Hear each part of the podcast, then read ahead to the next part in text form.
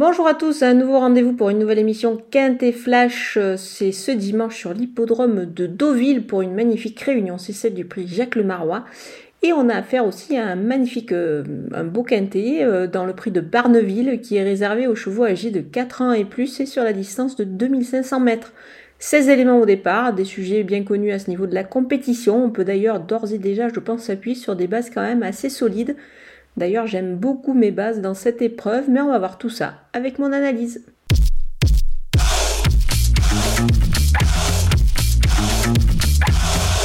Sans plus attendre, mes bases et le numéro 16, Baden Rock. C'est un cheval qui reste vraiment sur une bonne tentative dans cette catégorie-là, dans un lot euh, similaire. Ce jour-là, bah, la dernière fois, il a tracé vraiment une très belle ligne droite lorsqu'il a eu l'ouverture. Il a un petit peu tardé à avoir le passage et après, il a terminé comme une bombe à la corde. Moi, je pense que cette fois, il devrait euh, s'imposer. Stéphane Pasquier étincelle, évidemment, c'est un plus.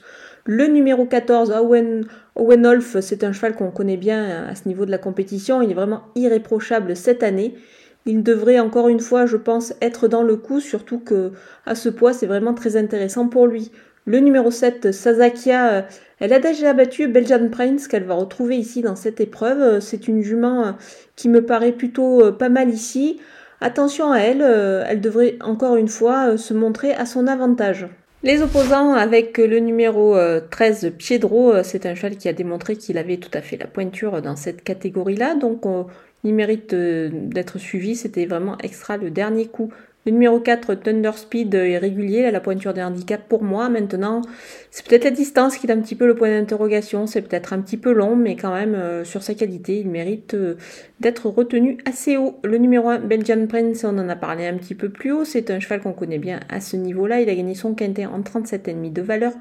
Depuis, il a confirmé qu'il était toujours aussi compétitif. Maintenant, on le verra plus pour une place. Le numéro 10, euh, Press of Fire, moi j'ai bien aimé sa récente fin de course. C'était vraiment pas mal du tout, c'est pour cette raison que je m'en méfie ici. Mon coup de poker, c'est le numéro 3, euh, Smile Makers. C'est un cheval qui a fait le leader euh, dans le prix gagné pour son compagnon de couleur euh, Way.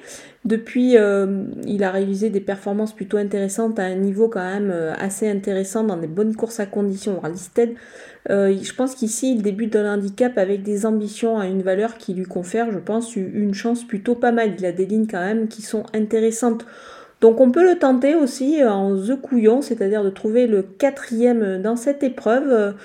Donc vous pouvez aller sur le site theturf.fr pour justement le jouer en The Couillon et profiter euh, du code promo FlashTurf pour ouvrir un compte sur, euh, le site theturf.fr. On poursuit avec euh, les outsiders et le numéro 6, Electron Libre. Depuis sa victoire dans un quintet au printemps, c'est un petit peu plus difficile pour lui.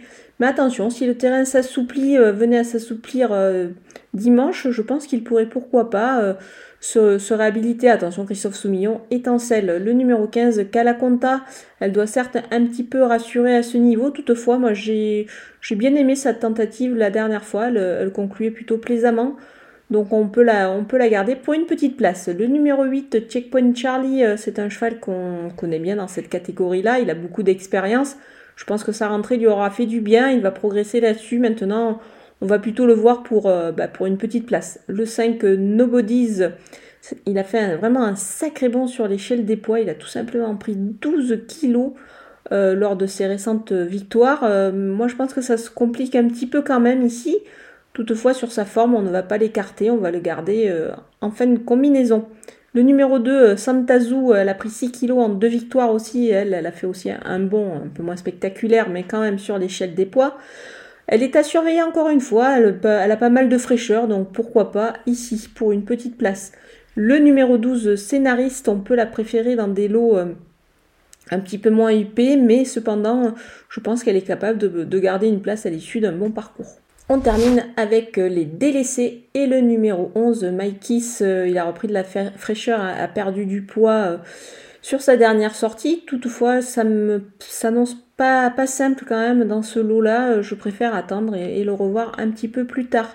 Le numéro 9, Note Socili, c'est moins évident à cette valeur. C'est pour ça que je préfère m'en passer ici. Voilà, on a passé en revue tous les partants de ce Quintet Plus de Deauville. Je vous laisse avec ma sélection et mes conseils de jeu. Thank you.